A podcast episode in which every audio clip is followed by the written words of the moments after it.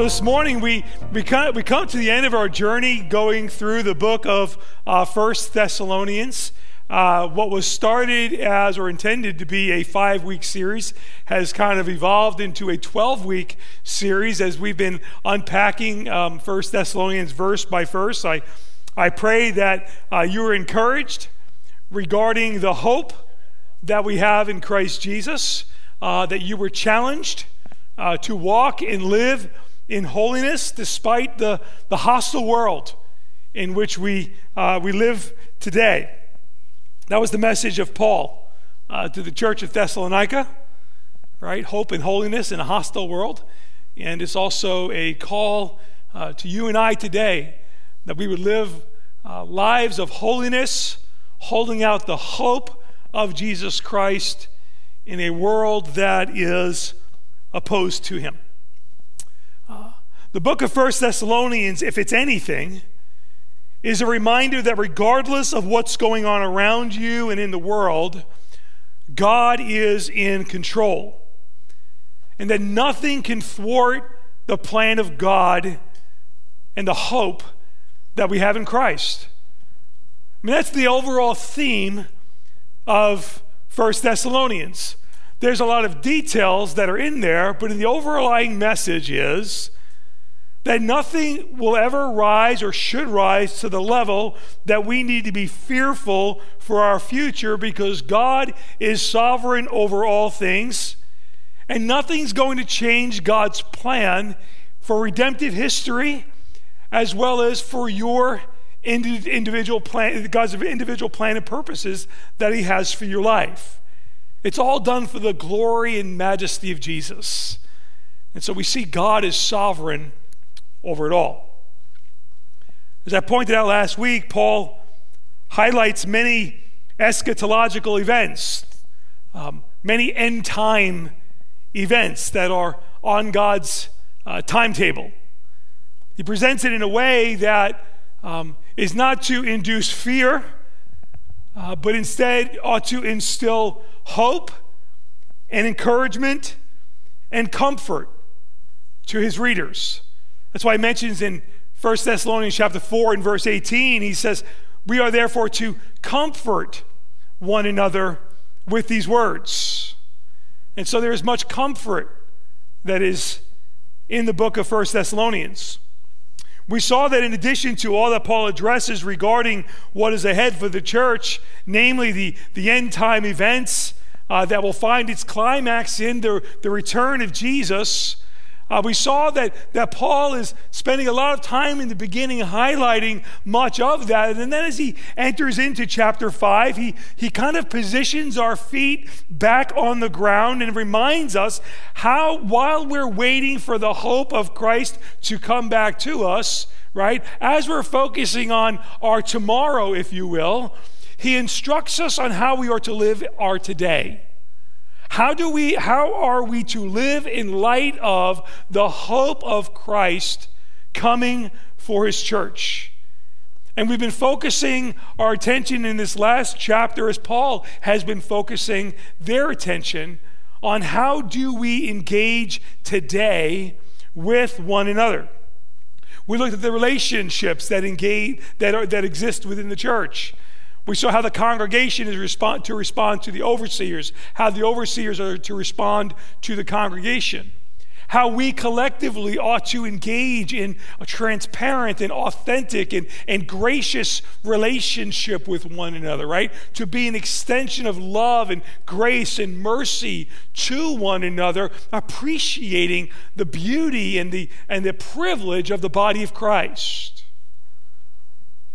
We looked at five groups of people, five groups of, of Christians that, that exist within the church, right? I mentioned that, that just like every family, right, that we're involved in has some uh, less mature and less um, uh, enjoyable members within it, right? How many have some family members that if you had the opportunity to vote them off the island, you would have a long time ago, right? But they're your family. It's kind of like luggage. You, you keep them forever, right? And so there's the, in the same way that there's some family members that we need to extend some extra grace towards.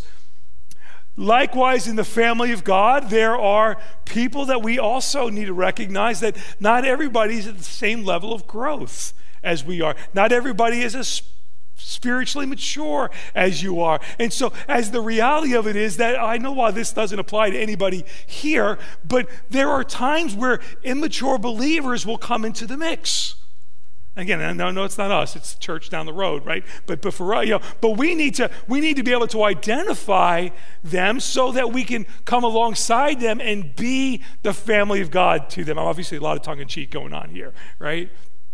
We looked at five kinds of, of Christians, Christians that are within the body of Christ that Paul will make reference to in that passage of Scripture. We talked about the, the distracted believers last week, right? Those, those who let what's going on around them, right? Whether it's the, you know, the, the, the call of life to be busy and do things, right? The distracted believers because, that allow themselves to be pulled away from what ultimately they ought to be doing, the priorities they ought to be living right? And, what, and, and in the context of what Paul's addressing in the church is this idea of the body being together and gathering together and prioritizing the, the community of Christ. And, and, but there were some who were distracted by Again, the fears that were going on around them, the rumors that were going on around them, right? The distractions of life. And, and what was the solution that Paul gave? We are to admonish them, right? We are to, to teach them. We are to come alongside them,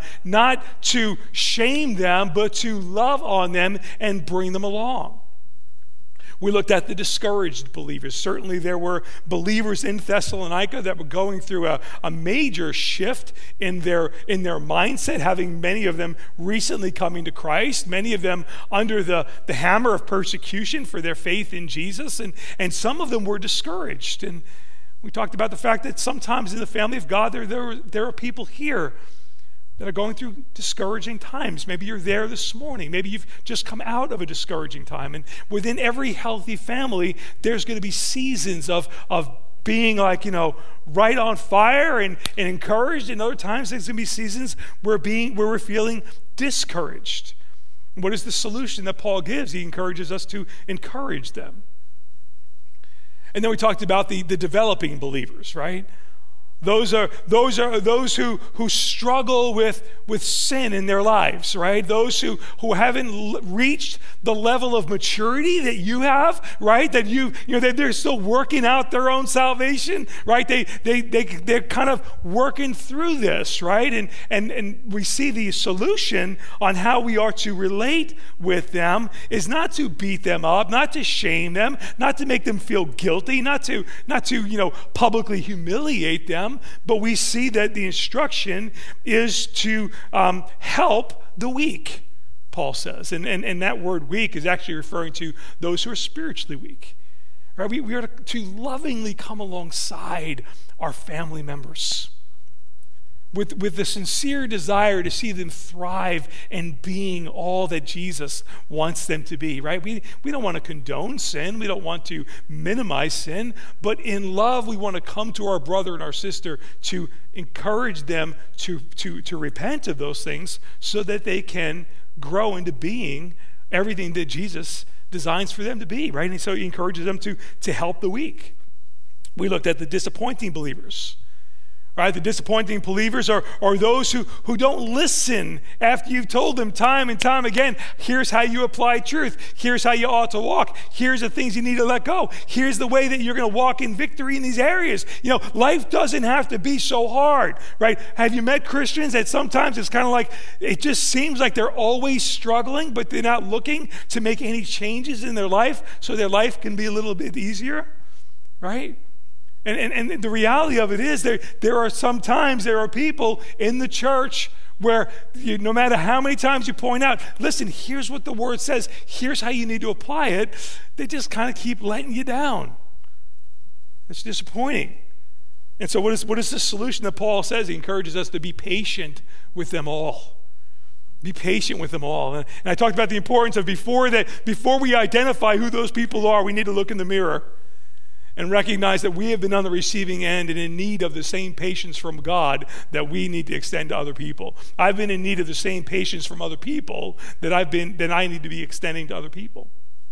And so when I recognize that I have been in the need of, of patience, it gives me the opportunity to extend and be patient towards other people. They're present in the church, they're believers in the church. We're thankful for them, and they're growing just like I'm growing.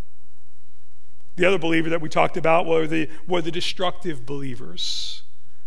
The destructive, those, and I, we kind of identified them as those who are, it's kind of like the summary, the sum total of each of these, right? Those, those distracted, therefore discouraged, and developing believers that tend to inflict harm on one another, right?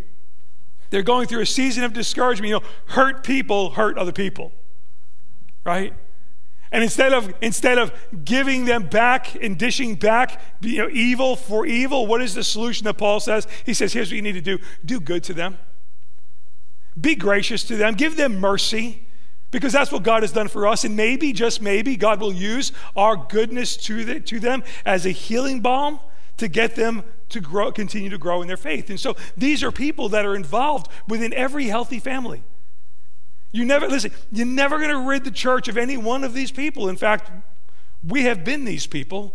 And in some cases, we are these people, and one day we are it, and one day we're not. We kind of sometimes we weave in and out of those things. But hey, in the immortal words of the Jackson Five, we are family, right?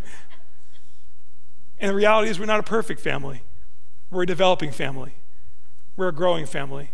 And we need to extend patience and love and appreciation and be an extension of God's grace to one another. And that's what kind of Paul is talking about here. And, and so how in the world do we how do we position ourselves to actually do that? I mean, that sounds real good and preaches real good, but at the end of the day, how do I put that to practice?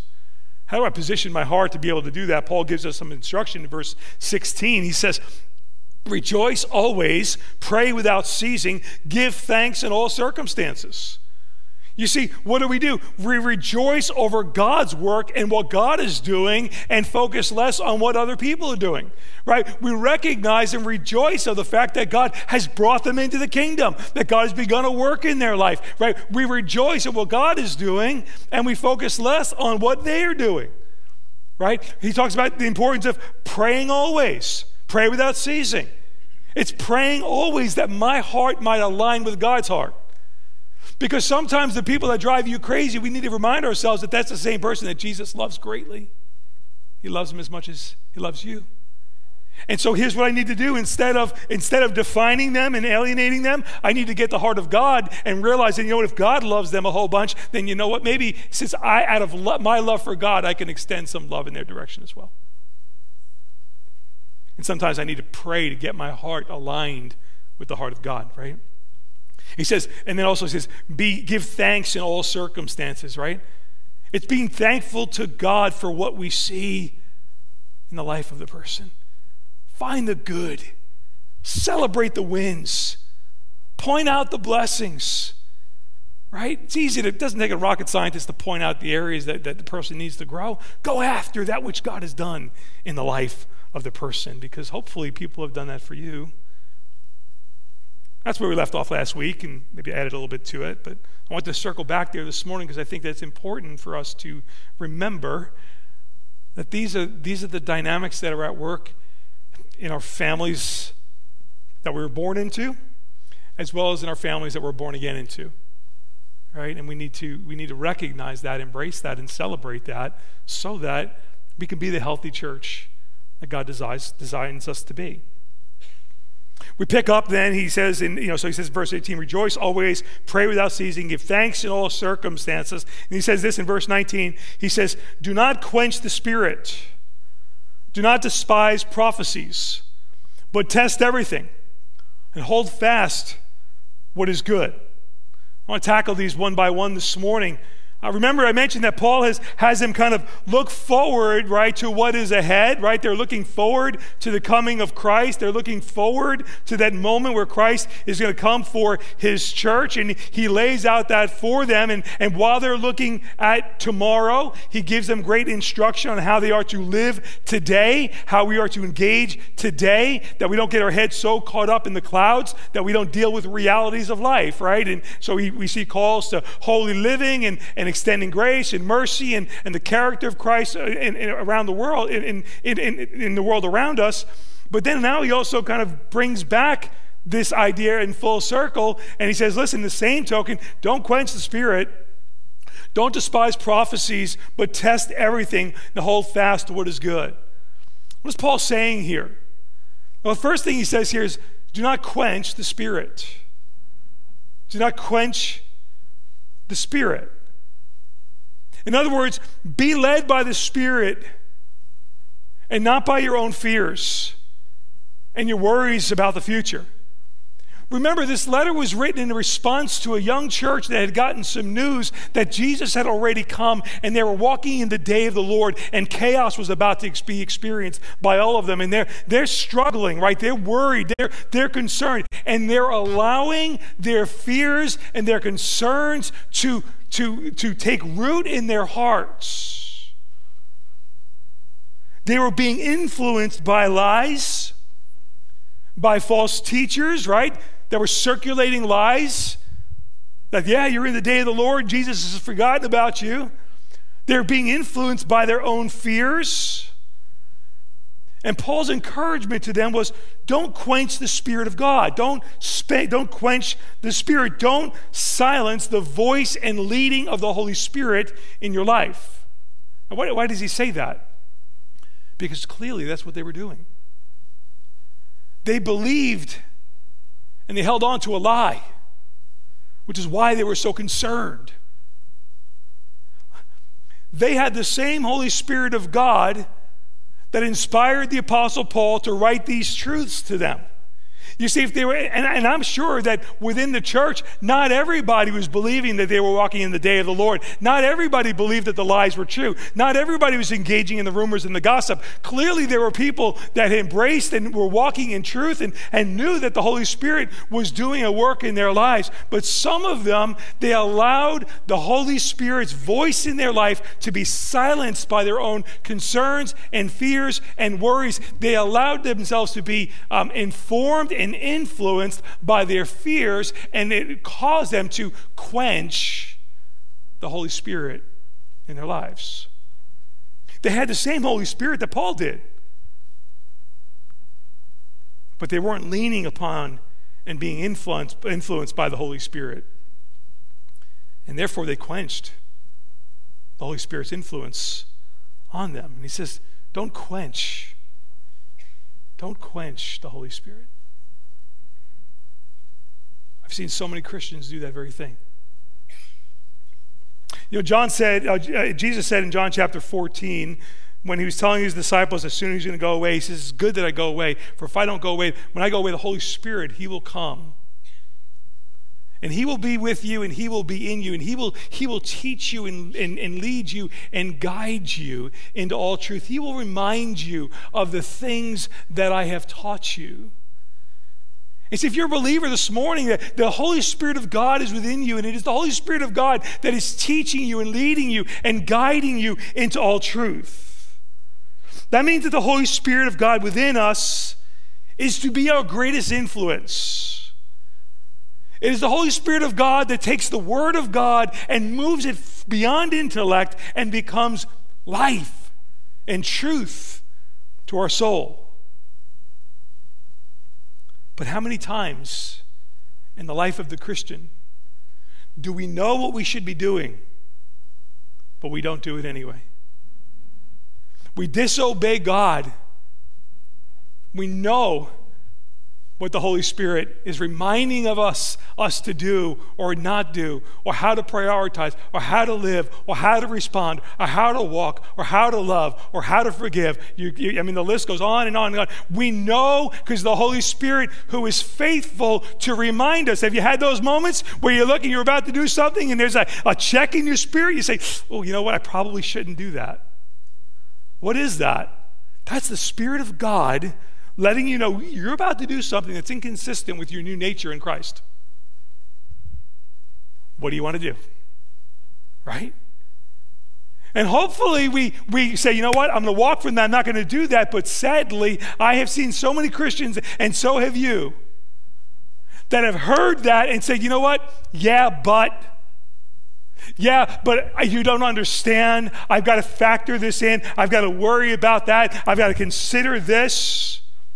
It's a dangerous place for the Christian when they get to the point where the things that used to convict them, listen, the things that they used to convict them don't convict them anymore. Maybe I am speaking to you this morning. I know I'm speaking to myself. Because I've got to do some inventory in my life and, and consider maybe there were some things that you thought, I would never do this. I'd never believe this. I'd never go there. I'd never participate in this. But as time has gone on, you gave yourself this, you grew into a grace that gave you freedom to do that. And at one time, you didn't do it because the moment you did, what happened? Holy Spirit would convict you. And you're like, oh, no, I, I don't belong there. I shouldn't do that. It's a dangerous place for a Christian when they get to the point where they, the things that they used to, convict, used to convict them don't convict them anymore. Where the priorities that they used to have fall at the wayside. See, when we get into Second Thessalonians and he starts to talk about the great falling away, we can see that the stage gets set for that reality to be very easily experienced.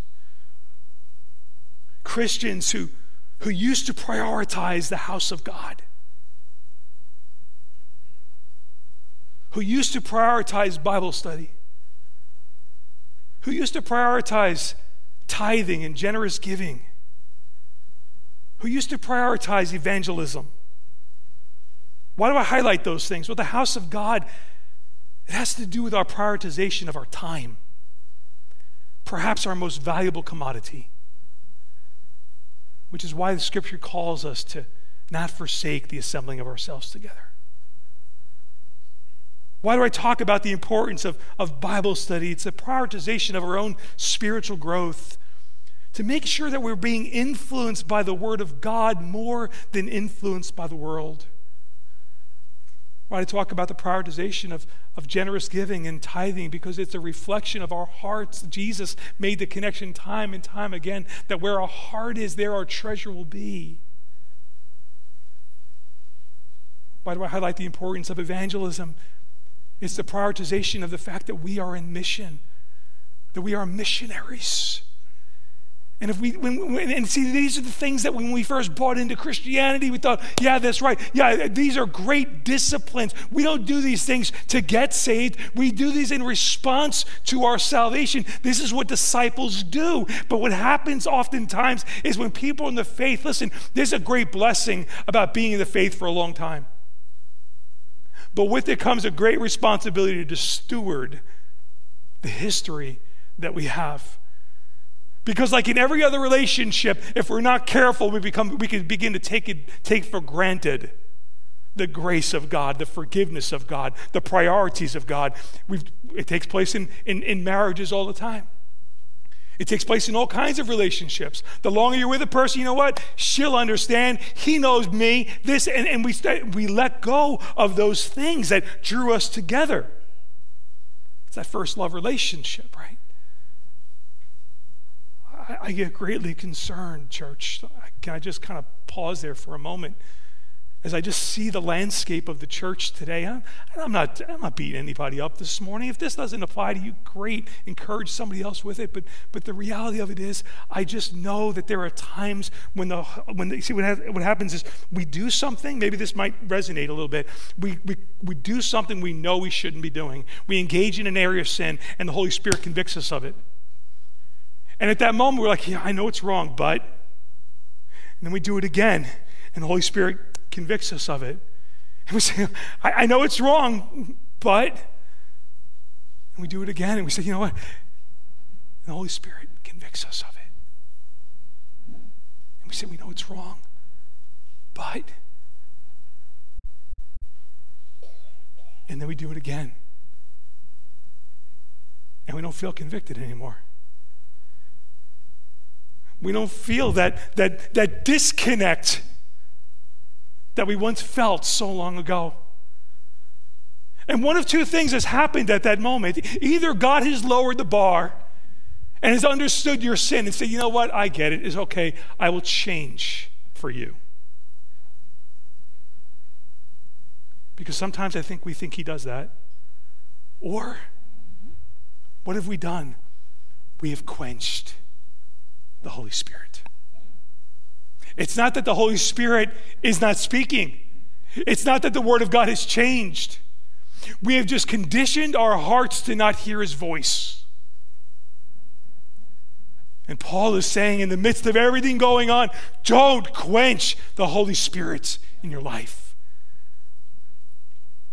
I want to challenge you and charge you, family of God, don't quench the Holy Spirit. If you're engaging in things and doing things and participating in things and prioritizing in ways that you knew were wrong and you were convicted of a long time ago, but not anymore, bells and whistles should be going off. You have not grown and evolved into another level of maturity. You have stepped into an area of quenching the Spirit of God. We need to take that very serious. We need to repent of that. We need to turn from that and beg God, restore unto me the joy of my salvation, as David cried out. Take not thy Holy Spirit from me. The fear of God ought to fill our hearts when we realize we can be engaging in sin without any feeling or fear of the wrath of God or the punishment of God or the consequences of our sin. If we're not feeling that, then we have quenched the Spirit of God. And bells and whistles should be going off. Now, I know that's hard to hear.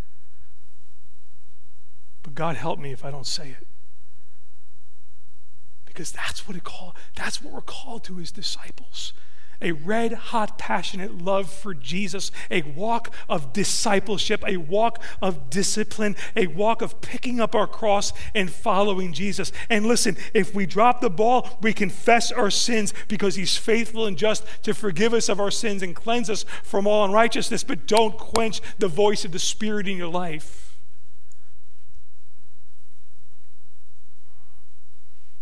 Because that's how the Holy Spirit's influence is sanctifying us into Christ likeness.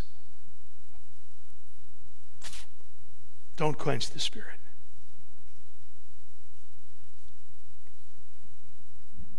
Secondly, he says,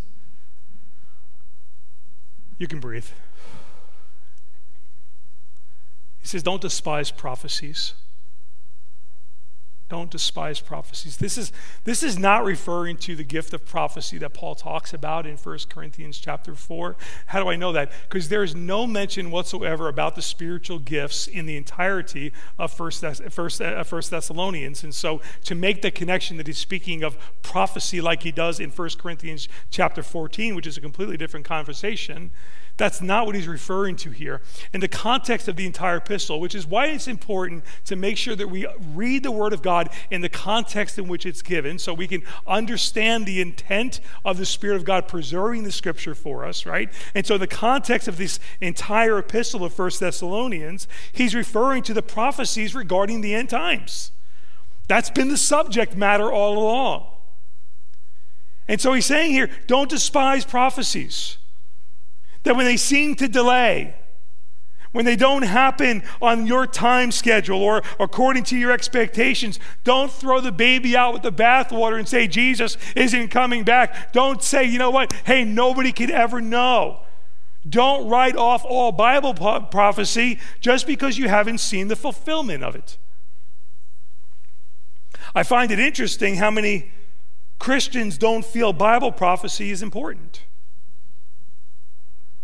Do you know that for every one reference in the scripture that is talked made to Christ's first coming, do you know that there's eight more scriptural references for his second coming?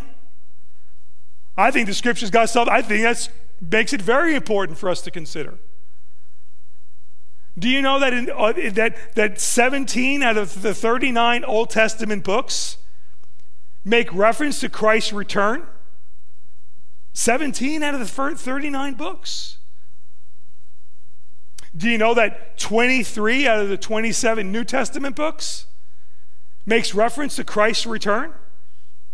In fact, seven out of 10 chapters in the New Testament make reference to Christ's return. That's huge. Whether it's the rapture or the second coming, the scripture has a lot to say on the subject. That's one out of 30 verses in the entire New Testament that make reference to Christ's return. I think that's worth spending some time on.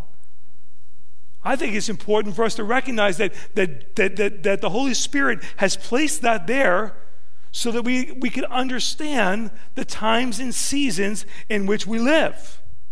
But the problem is, just because some knucklehead ascribed a certain date to Jesus' coming and he gathered a group of people and he moved into the deserts of wherever, right? And they just kind of left society, we look and think, what a, what, you know, and that date came and passed, and we look and say, you know what? Bible prophecy doesn't really mean anything. See, it's, very, it's really irrelevant. No, just that knucklehead is irrelevant. God's word hasn't changed, and we need to be good stewards of studying the scriptures.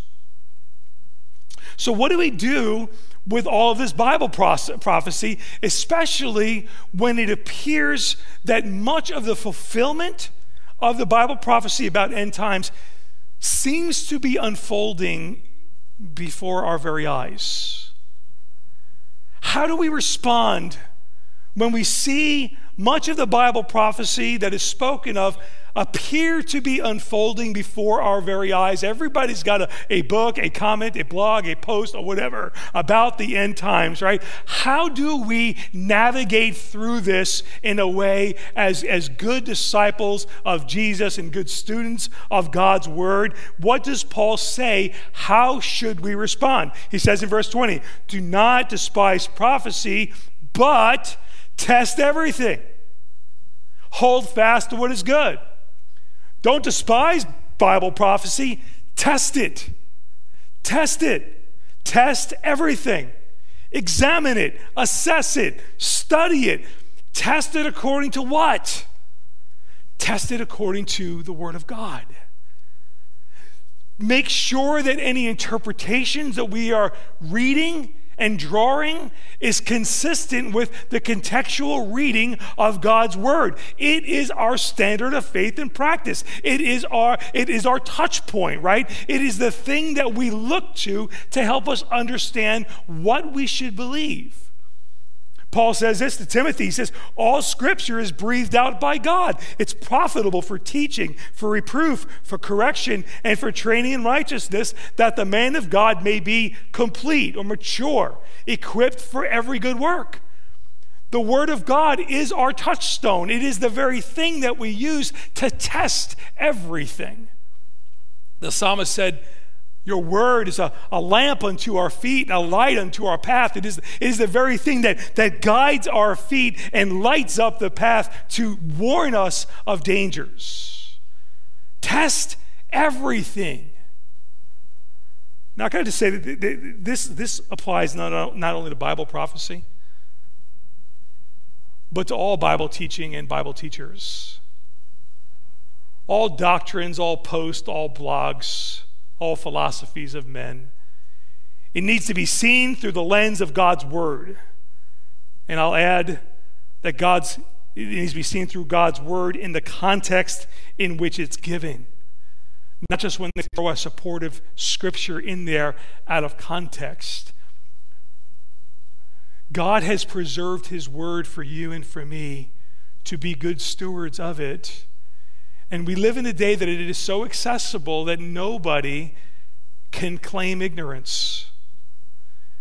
And I want to encourage you that before you engage in listening to that Bible teacher online or that blog post or that thing that you listen to, can I tell you some of the biggest names in Christendom today are teaching false doctrine?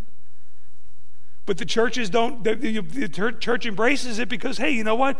Hey, it's Andy Stanley. Hey, it's big. They've got a huge platform. Everybody seems to, he's got books out there. You know, you, you need to dig a little bit deeper into what's being taught there, folks. We need, a, we need to test everything. Could I just tell you? You need to test me, by the way. Don't you dare just come in and think, well, you know what? He knows what he's talking about. He's got his doctorate. There's a bunch of doctorate people that are doctrinally wrong. You need to know for yourself. Test everything. Test everything.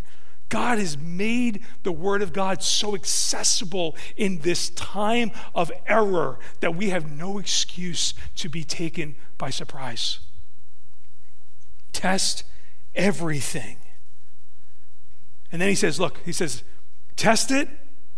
And then he says, hold fast to what is good. Test it and hold fast to what is good, like a dog on a bone. You hold on to the truth of God's word. Don't let any trial, don't any, let any lie, don't let any influencer wedge its way between you and the truth of God's word. You leave no space between you and the truth of God's word for a lie to wedge its way in there. Hold fast to what is good. Notice he says, hold fast to what is good, which also means let go of what's not good. You see, there's stuff you're going to test and you're going to see it's good and you're going to hold on to that. But there's stuff that you're going to test and to realize that's not true, that's false, and you need to let go of that. An example of that is seen in Jesus' instruction to the church at Ephesus in, in, in, Revelation chapter 2. And we know that obviously Ephesus has gone astray. They, they were doing some wonderful things in the church. The church was booming. They were, they were really killing it on so many levels. The problem was they left their first love in the process. In the midst of all they're doing, they forgot who they're doing it for. But they, they, it's not that they were doing anything wrong, they were just not doing it for Jesus. But notice what Jesus says. He, he kind of he builds them up, he encourages them. He says this in verse 2 of chapter 2 in Revelation, speaking to the church at Ephesus. He says, I know your works, your toil, and your patient endurance, and how you cannot bear with those who are evil, but have tested those who call themselves apostles and are not, and you have found them to be false. They're doing the work of the ministry. They're, they're in the Word of God. They're understanding truth. They're testing the teachers, and they're recognizing even those who claim to be apostles, they've tested and, and found them to be false. Test everything. Test everything. Hold fast to what is good. Let go what's not. And then he says this abstain from every form of evil. Abstain from every form of evil. It's just a reiteration of the call to holiness that he reminds the believer to walk in. You see, we're not what we used to be. We've been called out of darkness and into light, right? We've been changed. We've been transformed. If any man be in Christ, he's a new creation. The old has passed away, the new has come. Right? You're not what you were. You're a children of light, he makes reference earlier, right? You're, you're, you're, you're of a completely different position, a different hierarchy, a different order, if you will. You're a child of God. And he says, therefore, abstain from evil. Why? Because it, it's inconsistent with who you are. You're children of the day. Walk as children of the day. Abstain from every form of evil.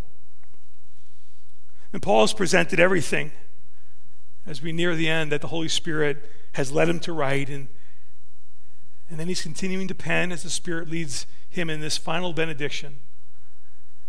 And his prayer for this church was, that was this church that was new, this church that was nervous, this church that was concerned and perhaps even lacking some peace over the possibilities that some of the lies and the rumors that were circulating, God forbid, they were, they were true. And Paul's blessing upon them is found in verse 23. He says, Now may the God of peace himself, I love that, the God of peace himself, in other words, he is the source of peace. All right? He is the source. He is Jehovah Shalom, the God of peace. Now may the God of peace himself sanctify you completely and may your whole spirit and soul and body be kept blameless at the coming of our Lord Jesus Christ. He who calls you is faithful, he will surely do it. Paul prays for the, the complete sanctification of the church. In other words, not just the sanctification of the church here on the earth that we're actively engaged in as we are a work in process, right? The Holy Spirit is working on us. That's not what he's referring to. It's, it's rather the, he's talking about the entire work of sanctification. May he sanctify you completely, whereby the saint of God is in the presence of God whether that be through a hole in the ground in death or through a hole in the sky through the, through the coming of Christ. His prayer is that the, that, the, that the Holy Spirit, the God of peace, would sanctify you completely. That his people would be presented completely sanctified. And notice what he says here. He says, May your whole spirit, soul, and body be kept blameless at the coming of our Lord. Maybe kept blameless. Jude will echo these words in his benediction to the church. And the epistle that bears his name in verse 24, he says, Now to him who is able to keep you from stumbling, and look, and to present you blameless before the presence of his glory, look, with great joy. In other words, Jesus, the groom, is looking forward to presenting his bride to the Father with great joy because they will be blameless. How in the world are we ever going to be presented blameless? Because we are in Christ. We are clothed in his righteousness. When God sees us, he sees the righteousness of his Son. Again, look at Jude's words. He says, Look, now to him who is able to keep you and present you faultless. How is God going to present us blameless? Paul will say in verse 24 He who calls you is faithful. Look, he will surely do it. He'll do it. If he's got to break your will, he'll do it. He's going to present you blameless. Why? Well, as Paul told the church at Ephesus, we're his workmanship. Created in Christ Jesus for good works, which God prepared beforehand that we should walk in him. He told the church of Philippi that he that began a good work in you, he's, he's going to complete it. Complete what? Make you blameless unto the day of Jesus Christ when he presents you to the Father. Be encouraged, brother and sister, that no matter what comes your way, regardless of what's going on around you or in this world, whatever your future holds, the God who loves you holds your future. And it is sure. And He will complete the work in your life. Look at Paul's, Paul's final words in this epistle. He says, Brothers, pray for us. Greet all the brothers with a holy kiss. I put you under oath before the Lord to have this letter read to all the, all the brothers. The grace of our Lord Jesus Christ be with you. I like what he says here. Number one, he says, Pray for us. Paul recognized not only his need for the work of the Holy Spirit in his life, he recognized his need for the brethren, the body of Christ. Because the eye can't say to the hand, I have no need of you. And he appeals to them, Will you pray for me? Will you pray for us? Then he says, Look, he says, greet all the brothers with a holy kiss. In other words, stay in fellowship, be together, engage in life together. That's how you are designed. And then look what he says here such, such a a solemn command from the Apostle Paul. Such strong words. I put you under oath before the Lord to have this letter, which is the Word of God, you have it read to all the brothers. Don't withhold truth. Let the light of God's truth shine in dark places so we can expose lies. And then he ends it with, Well, I'll end my message with you this morning. He says, The grace of our Lord Jesus Christ be with you, and also with you, Integrity Church. May the hope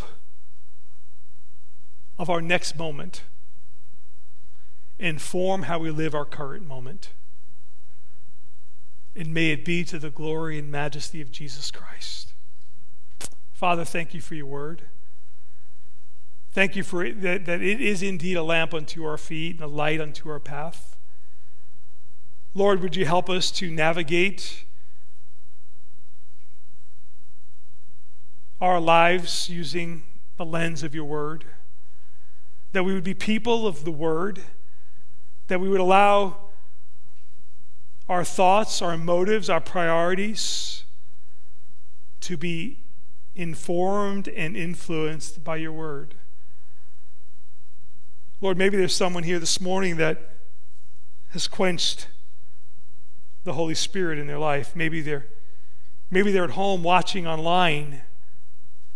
The very fact that they're at home watching online is the very area that they have allowed the quenching of the Holy Spirit to take place because they should be in the house of God. Thank you that, Lord, you do not operate in the arena of guilt and shame, and I certainly don't want to do that either. But I pray that for each and every person that you would allow this truth to be applied in their life with the invitation to repent and to return back to their first love. And that as you instructed the church at Ephesus to do our first works, to reprioritize our walk with you, living a life of holiness in the world in which we live. Thank you for your word. In Christ's name we pray. Amen.